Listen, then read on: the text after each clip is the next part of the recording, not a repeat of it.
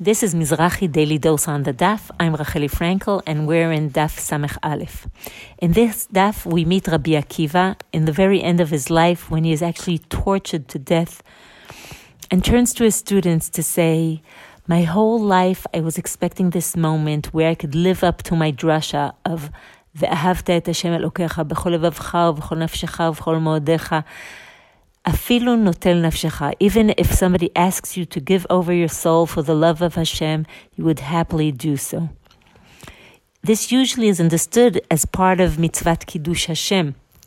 The specifics of are um, detailed by the Rambam, the great transgressions of avodah zarah, gilui arayot, shfichut special cases of parhesia and shmad.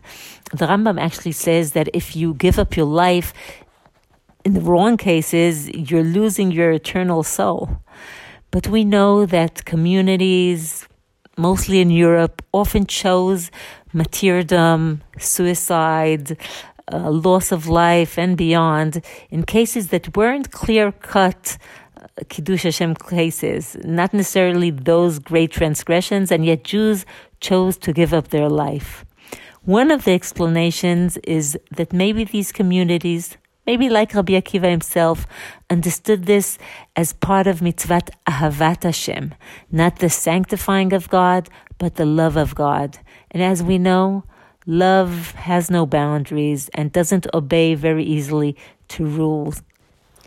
The truth is, all these communities and sages would agree that first and foremost, we are expected to live a life of sanctifying Hashem through chesed, through justice, through righteousness, and only in the very extreme circumstances to check the boundaries of Ahavat Hashem and Kiddush Hashem.